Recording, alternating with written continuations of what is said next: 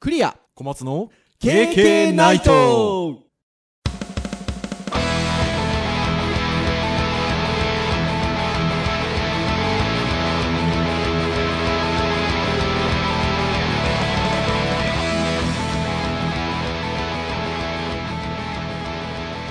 経験ライトはーいということで、77回目の配信でございます。ゾロ目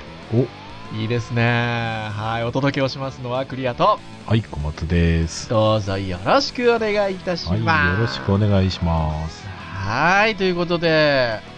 今日ですね、この収録をしてる日、福岡、めちゃめちゃ寒くてですね、だいぶあの、もう暖かくなってきてたんですよ。ところがですよ、雪がちらつく感じでした、今日。ねえ、東京はそうでもないですか東京も割と寒かったですけど、はい雪まではいかなかったです、ねああ、本当ですか。だから、まあね、でも3月も入ってますので、まあだんだんとね、とは言いながら、三寒四温なんて言いますが、うん。うん。だんだん暖かくなっていくのかなというふうに思うんですけれども、はいね、3月といえばですよほい。 3月3日のひな祭り、ほう。まあ、桃の節句なんて言いますがはいはいはい。任天堂スイッチあー発売になりまし、たね、はいはいはいなりましたね。なんかその日のタイムライン見てると結構 あのお友達の皆さん が初日に手に入れたとはいはいはいはい。コメントをあのしてる人が結構いましたけどただね職場の人いないんですよねうん。うーん。小松先生、ま、周り、身近な周りにいますね身近だとちょっといないですえね。でも意外となんかね、学部生の子とかは買ってるかもしれないですよね。ああ、そうですね。それはなんねえかありそうですよね。うーん。なので、まあね、前の、以前の配信でも言いました、言ったかもしれないんですが、筐体としては私、あの、非常にあの、久々に、うん。新しいゲーム筐体としては欲しいなとうんうんうんうん思っているんですけれども、なんかこれも知り合いの方が書いてたんですが、なんか公式サイトだと意外と手に入るみたいな。ああ、そうなんですね。なんかね、投稿も書いててですね、あ、そうなんだと思って。じゃあ、まあ、もうそうなんだとしたら、まあ、うちに関してはもうあとは倫理が降りるか降りないかみたいなところで、 あの、まあ、アップルウォッチの時と同じく、じゃあ何を代償に倫理を通すかみたいなね、もうことになってくるわけですよ。ああ、なるほどね。はい。まあ、そんな任天堂スイッチなんですが、結構ちょっと面白い記事が、これ、き昨日今日とか、一昨日とかそんな感じですかね。そうですね。はい。うん、出てたんですけど、任天堂スイッチ、なんと、MacBook Pro A、充電可能だった。皆さんいいですかえー、任天堂スイッチ、MacBook Pro から充電可能ではないですよ。MacBook Pro A、充電可能だったということで。これすごいですね。これすごいですよ。これ、これでも多分ですよ。はい。ちょっと任天堂スイッチの電池も減ってきたんで、充電できるかなって、繋いだんじゃないのかなと思うんですけど、違うんですかね、最初。どうどうなんでしょうね。そうかもしれとないでこすね、ろが、繋いでみたら、あらあら、なんと MacBook Pro A 充電できるじゃないですか、みたいな、うんいうふうなことなんじゃないのかなって気づいたんじゃないのかなって気がするんですけど、果たして真相はどうかというところではあるんですが、まあでもなんと、できちゃうということみたいですよね。まあまあ、メーカーそのものはね、アップルと任天堂ですからね、あのは調いべてやってるというよりかは、これだからあれですよね、USB の Type-C のなんか規そう格そう的そうなそうそう。なんか動きそうですなよんですかね。そう。だから、もともと MacBook に関しては、あ、MacBook Pro も、現在のもそうですけど、あの、最初に MacBook が USB-C 搭載したじゃないですか。はいはいはい、はい。その時も、いわゆるモバイルバッテリうん。ーで、えスマホ向けとか iPad 向けとかで使うモバイルバッテリーが、MacBook にも使えるっていうので、まあ、話題になったんですけど、まあ、理屈としては同じですよね。まあ、今までだとその PC のものに対してっていうのでの、こう、なんて言うんでしょうか、給電量が足りなかったりとか、うーん。なんかしてた面とか多分あったんだと思うんですけど、その USB Type-C の規格だったりとかっていうのが、多分、それを可能にしてるんですよね。うーん。で、半ば多分その、任天堂スイッチがもうモバイルバッテリー的な認識をかいなんされてるというか、うん。ね。だからそこから給電されちゃうっていうことなんでしょうね。そう、なんかね、非常一に応ね面、白い。この、うんこの今ね、あの、クレア、はいクレア先生喋ってる、あの、はい見てる記事があるんですけど、はいその記事の方で見てみると、はい。あの、電源、任天堂スイッチに電源切った状態ではい接続すると、えー、MacBook から任天堂スイッチへの給電が開始されると。おうだから、電源入ってたらモバイルバッテリーだし、電源切られていたなら、る ほど。任と、天まあ堂スイッチ想像、想像する感じの方になるってことですそうそうだからこ。ねれを読む感じだと、あ、じゃあ、任天堂スイッチの電池が切れそうだなと思った時に、あ、MacBook Pro で給電しようってことは多分できないわけですよね。なるほど。いや、で電も源、切れ、切って切ればれねそうだなっていうことで電源つけたまま繋いだら、あの、取られちゃいます。そうですよ。食われちゃう。俺でも最初それで気づいたんじゃないかなと思うんですけどね。 これ。あねーまあななりそうですけどね。え。まあこそんな話題がね、出てましたと。いうことで。で、今日はガジェットの回なわけですよ。はいはいはい。もうそしたらほらなんかガゼ盛り上がるじゃないですか、モバイルバッテリー。ねえ。で、以前からちょっとモバイルバッテリーに関しては喋ろうかっていう話を、ちょっとしてたんですよね。そうすねなんかまあちらちらとね。そう、だからこういう話題も出てきてるしということで、今日はモバイルバッテリーについてちょっと話しましょうということで、いきますよ、おはい。聞きの皆 さん。モバイルバッテリーについてちょっとお話をしてまいりたいと思います。はい。はい。ということで、まあもうこういう感じになったら最初の定番な質問なんですけど、小松先生モバイルバッテリー使ってます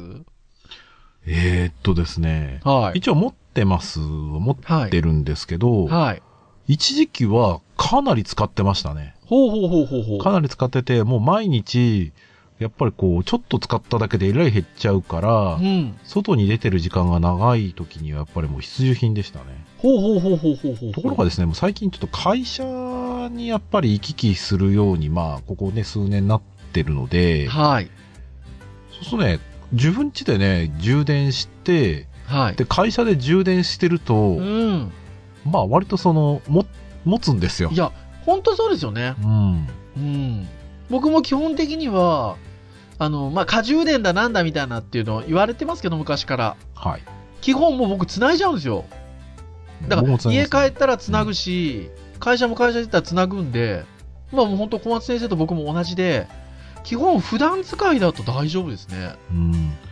で、緊急の時にだけ、なんか、MacBook Air 持ち歩いてる時は、そこから給電します。あー、なるほどね。じゃあ本当にあの、そうモバイルだからバッテリーってそんなにもう、持ってはいるけど使わない感じ。そうね、使わなくなったら、その、はい持っていこうっていう機会がなくなっちゃって、なるほどね。そう。だからね、そうか持たなくなっちゃったんですよね。それはあのあれですかいわゆるこうなんて普通普通のって言い方するとあれですけどどんなどんなタイプのモバイルバッテリーなんですかあいや、もう非常に武骨なやつで、はいで、やっぱりね、僕、あの、コストパフォーマンスがやっぱり良くて、はいそこそこやっぱり、あの、給電できるやつが欲しかったので、はいで、僕が持ってるやつがね、割と電池、大きいやつだったんですよ。まあ今は普通のサイズですけど、いうん発売当初の時には、うん、まあ業界的にはものすごいでかい3000ミリアンペアのおう電池だったので、はいだから、モバイルバッテリーとかでね、下手するとそれよりもちっちゃいのあるぐらいだったので、うんで多分だから5000ぐらいのやつを多分買ってました。2、3000円で買ってましたへね。ーそっかそっかそっか、今だったらね、多分ね、新しく買うんだったらね、1万ミリアンペアね、超えるやつ買いたいですよね、ちょっとね。ああまあそうですよねだいぶ安くなりましたからね。そう僕は持ってるやつもアンペア数で言うと2000とか3000とかだったと記憶してるんですけど僕あれですよチーロの暖房ですよああ、可愛いですね、あれ、ね。はーい、うんの一番最初のタイプじゃなくてちょっとちっちゃめのタイプが出たんですよ、まあ、それこそだから円。 2000アンペア3000アンペアとかのちっちゃめのタイプのものを買ったので3000ぐらいだったかなそれこそなんですけど基本はだからちっちゃいんでもう入れてんですよ基本カバンにはああ、なるほどね、はい。カバンには入れてるんですけど、まあ、先ほど言った通りまあ使うことはほぼなくうん。まあ、ただでもほら、僕、私東京出張したりすることがあるので、そういう時のみ使う感じですかね。そう出張にはね必要ですねそうなんですよ。だから、そういう時だけは使うかなっていう感じなんですけど。でもね今回のこのね任天堂さんの話を読んだ時に思ったのは、うん。大容量の例えばうんアンカーさんとかね出してるようなうん1万ミリアンペアとか2万ミリアンペアのものがはい。 USB-C 対応になったらそれ普通に MacBook Pro とか USB-C タイプで給電するタイプのもそうそのうそだっうたら充電できちゃうってことできちゃうんですよ。そそうそう。できちゃうんですよ。そうそう。うするとちょっとねあのなんだろうスマホ以外でもっていうふうになったらちそうなんですよ。ょっとね使い勝手広がりそうですよねいや、本当そうですよね。で、まあ、先ほど小松先生もおっしゃった通り、まあ、一ところに比べると、あのー値段的なものも、コストパフォーマンスも良くなってきてるので、うんこれね、なんか、こういうのが USB-C の普及は後押ししないのかなとかっても思ったりもしますね。まあね過渡期なんでねだから、うん僕も今新しいスマートフォンとかちょっと格安シムとかちょっと検討してるんですけどはい。そうするとねやっぱ USB-C のやつもねあるんですよありますよね。うん、えうんあ ASUS かなんかのね全,、はいはい全フォンかなんかが確かそうで、うん。うん、でそれを買おうかなもしかそれ導入しようかなって想像すると、はい。えー待てよそれでじゃあ給電できるの会社の MacBookPro はいいよな でもうちだとアダプターいるよなみたいなねそうですよね。そうすると USB のタイプ B to USB タイプ C が必要だなと かあ USB-C も普通に必要だなとかねそうなんかね使う場面においてなんかケーブルが増えそうだなっていうのはちょっと予感してるんですけどそうだからね、そその辺が悩ましいところですよね。でもねこの今のこの給電の話はちょっとねプラスですよ僕からしてみると、うんいやほんとそう USB-C 歓迎する感じになりますうそう、いや、本当そうだと思うんですよね。で、コストパフォーマンスもすごく良くなってるんですけど、まあ、いろいろ見た目でだったりとか、んまあ、いろんなタイプのものも、あの、あるなということで。はいまあ、暖房なんかはね、割とそういうこう、見た目のところでの、なんていうか、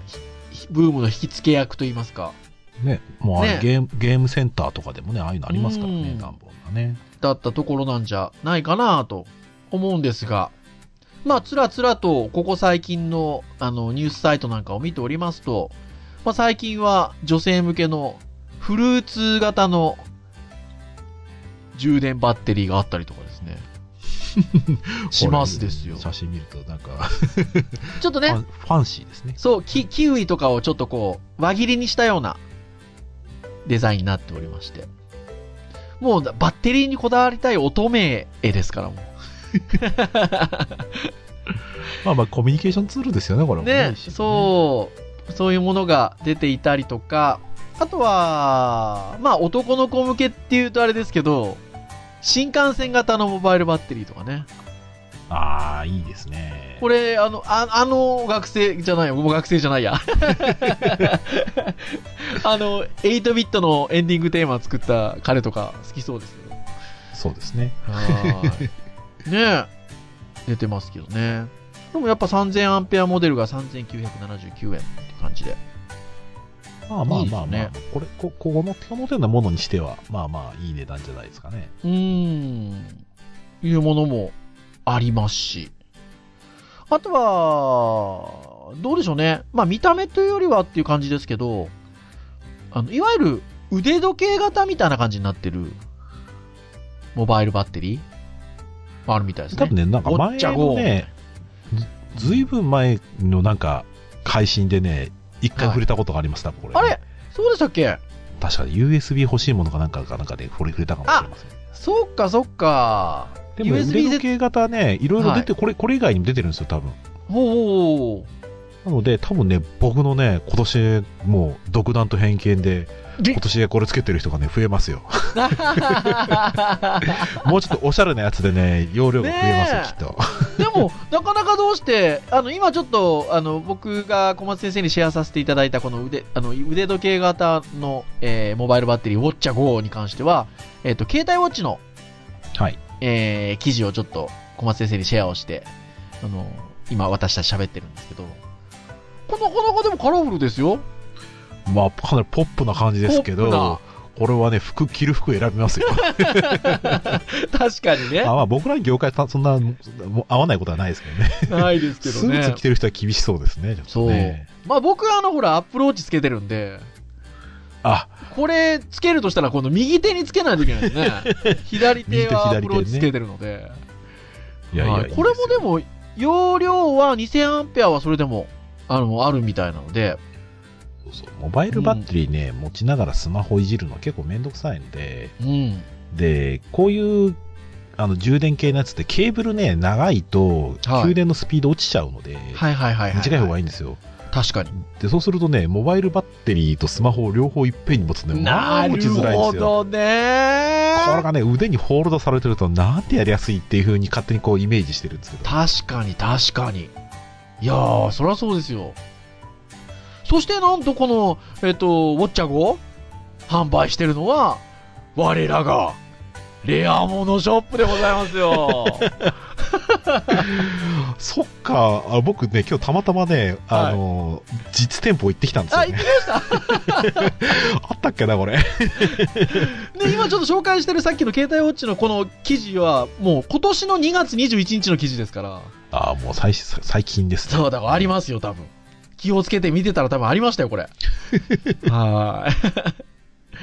そんなのがまああったりしますねというところなんですがああと見た目で言えばもう一個紹介したいしときたいのがありましたはいえー、au の昔その昔ありました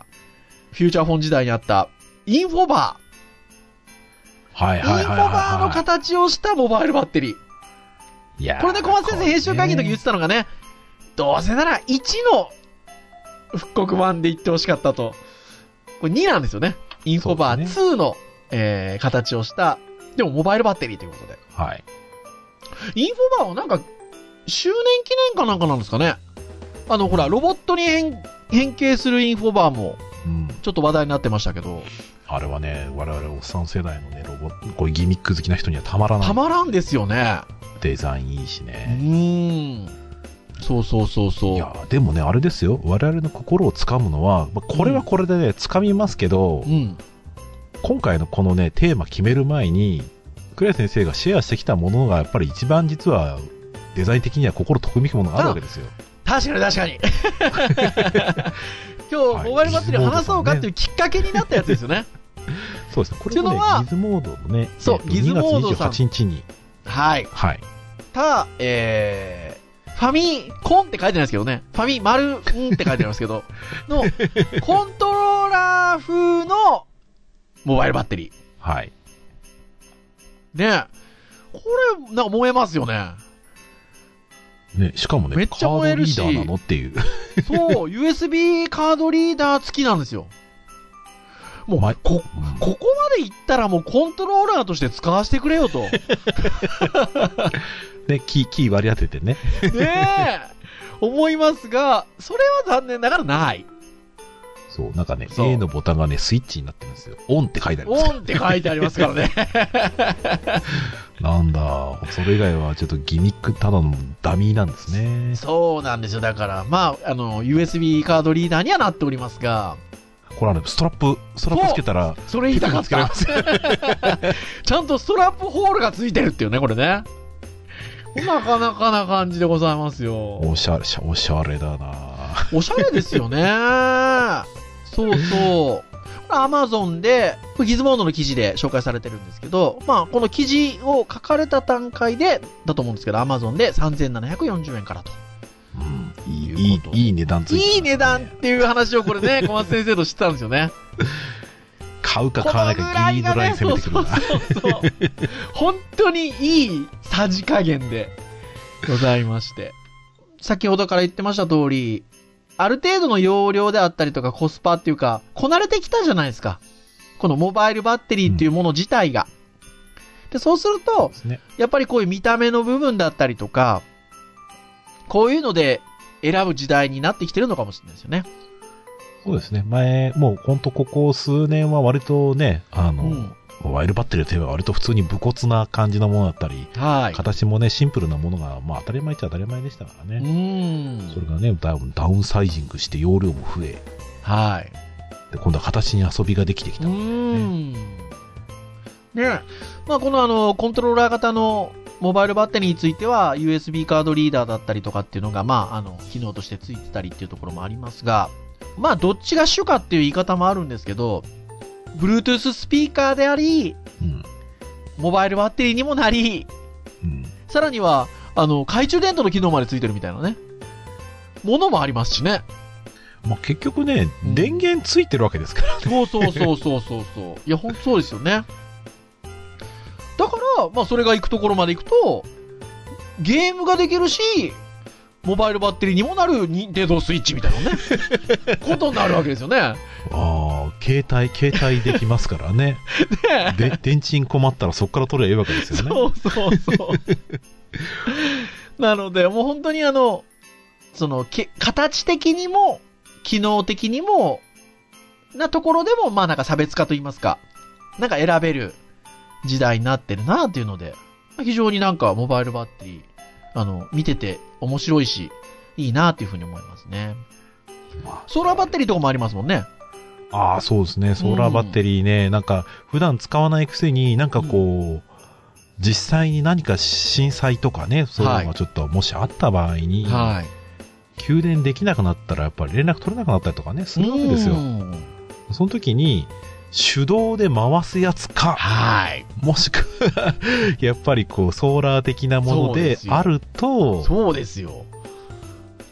いいですまよあまあねうん長時間使わないにしてもやっぱり、はいあるとやっぱりちょっと安心するなってなるので1個はちょっとね持っときたいんですよね、うん、本当ですよね。やっぱそういう緊急用みたいなところでね、言うと、あの、そういうものも選択肢としてあるのかなと。あとなんか緊急用みたいな、こう、ちょっとニュアンスを別の捉え方をすると、ダイソーさんで、はい300円のモバイルバッテリー売ってるらしいです よ。しかもこれ200アンペアあるっていう。あ、あ、2000、2000、2000、 2000ね2000。まあそこそこですよ、これ。だから。すごいっすねもうねえ100円ショップに行ったらイヤホンは買えるわね充電電池のモバイルバッテリーは買えるわ、ねえ。なので。ケーブルも売ってるわけですもんね、うーん。ですです。なので、まあそんなことになってきてるよっていう感じですけれども。はーい。なんか欲しいのありますもあーしなんか出て、出てきてないものでもなんか欲しいかもみたいなのって。ねえだから結局このなんか実用的な部分で欲しいかって言われたら今のライフサイクル的にはうん。足りてるっちゃ足りてるんですよね、はいはいはいはい。さっきも言った通りね。そうそうだけど別の面がプラスアルファあればうん。ちょっとあの欲しくはなりますようね、ん。まあちょっとモバイルバッテリーとして買いたいんだけどっていうので任天堂スイッチをうちの妻に言うのはちょっと ねあの難しいなと思っているんですけどファミコンのコントローラーだったら全然いいんじゃないいかや、でも本当そうなんで すよ。だから今のりあの理屈で言うと、僕まさにそれ言おうと思ったんですけど、まあ普段使ってないって話を二人ともしてるじゃないですか。まあそんなよほどあそうです緊ね急なことがなけはれいば。はい、そしたら、やっぱもうあとは、その、別機能的なものでちょっと使い勝手があるかなっていうところで、まああとは見た目の、なるともう、ファミコンコントローラー 型ですよ。USB ね、カードリーダーなってて、みたいなところですよね。まあ、あれにね、あの、任天堂クラシックの機能入ったらもうパーフェクトですよ。そうですよ。 まあ、パーフェクトでございますよ。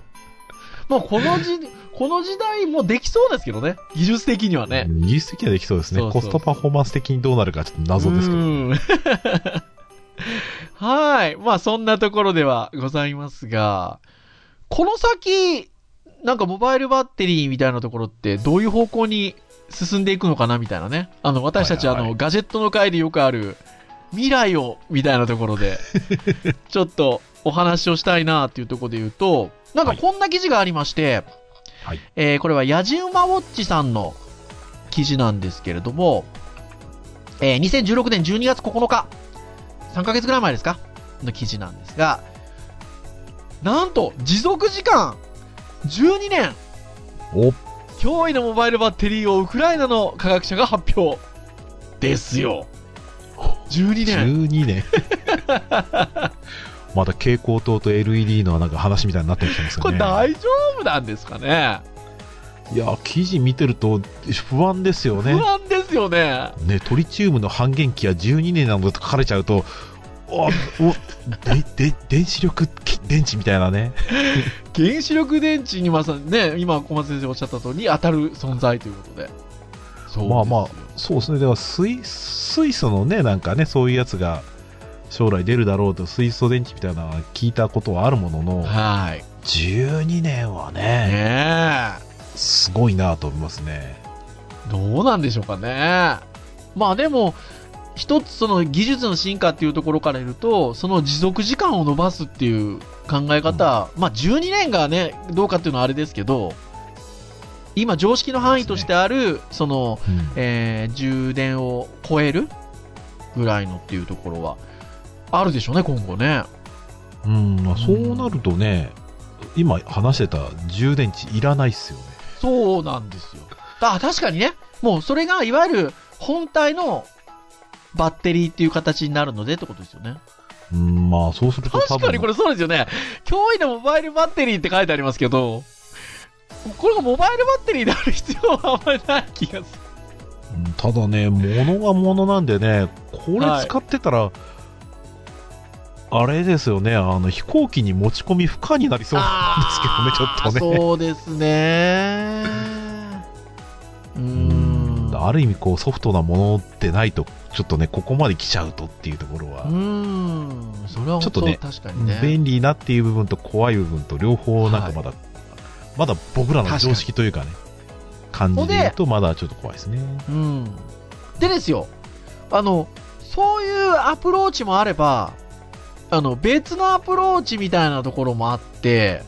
えっと、これギズモートさんじゃなかったどこだったっけなあえーっとですね GQ ジャパンっていうあのウェブサイトで記事自体はですね、えーどういう記事かと言いますとモバイルバッテリーの需要と供給で知る経済トレンドということで、まあ、先ほど小松先生のこと口からも出ましたけども、アンカーっていうね、はいはいメーカーさんがあるんですよね。まあ、元 Google の社員が設立したアンカーということで、あ、そうだったんだと思って、僕この記事見て、思ったんですけど、アンカーさんっていうのがありまして、まあ、そこの、ちょっとずっと、あの、お話が、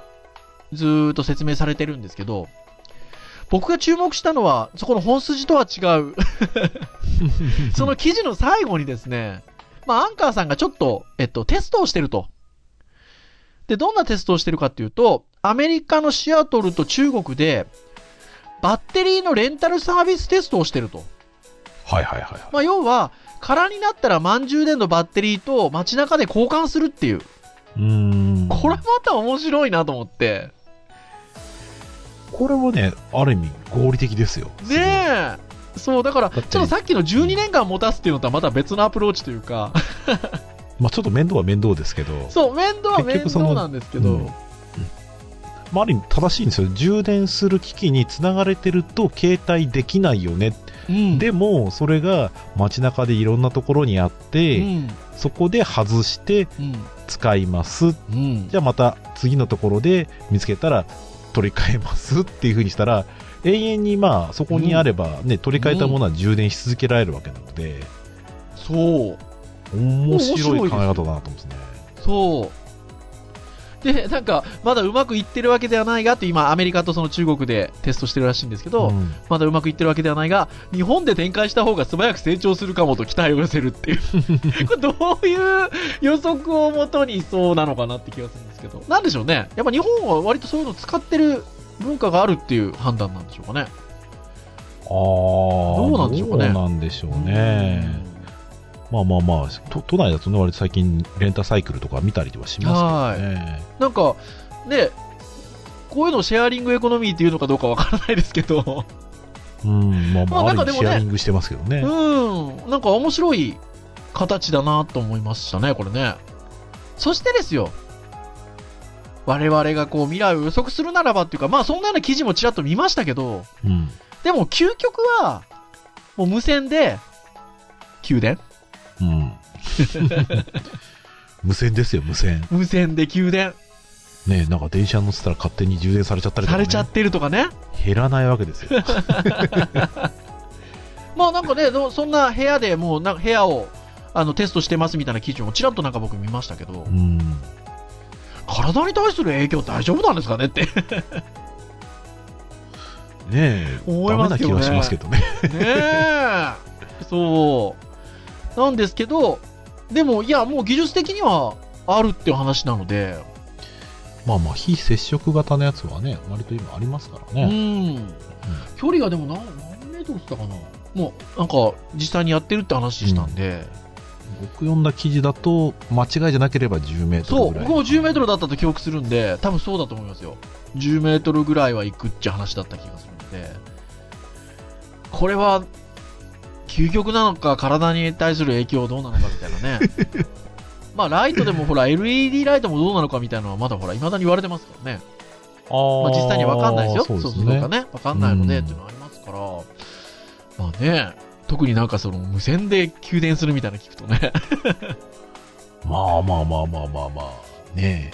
うん え、考えちゃいますけどね。でもまあうちょっとね、うんそ、の安全な形で実現ができれば、それはでも便利ででであることは多分、確かですよね。そうですね。うんなんかでも、そこから派生したら、なんか、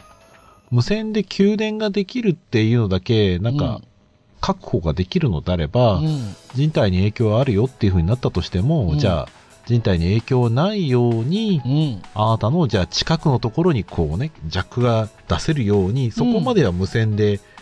影響ないところをこう飛ばしますみたいなはいはいねそしたら線とかあのない状態でどこかできたったらできると思ううんで、ん確かにね。なんかこう、まあいろんな未来が見えて、面白いかなーっていうのが、なんかこういうモバイルバッテリーのちょっと世界かなっていう今日ちょっと思ったりしました。はいはーい。というところで、結構いいお時間がやってきておりますので、はい以上といたしましょうかね。はいはい。えー、KK ナイトは毎週木曜日に配信をいたしております。えー、公式サイトで直接プレイヤーがありますんで聞いていただくこともできますし、または、えー、iTunes ストアなどで購読登録をしていただくと、自動的にダウンロード、配信がされたら、されるということでございますので、えーはいぜひね、あのーまあ、登録していただけると、嬉しいはございますし、うただ先ほども言った通り、もう今日で77回でございますので、